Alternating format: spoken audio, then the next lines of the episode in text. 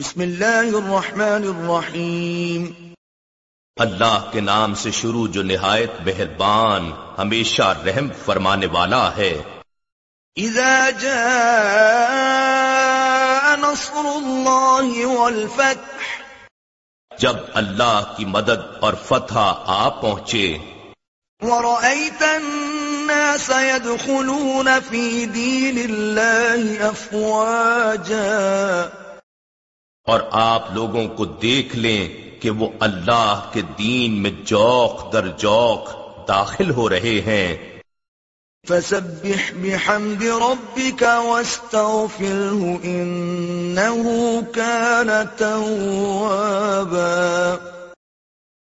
تو آپ تشکرن اپنے رب کی حمد کے ساتھ تسبیح فرمائیں اور توازین اس سے استغفار کریں بے شک وہ بڑا ہی توبہ قبول فرمانے والا اور مزید رحمت کے ساتھ رجوع فرمانے والا ہے۔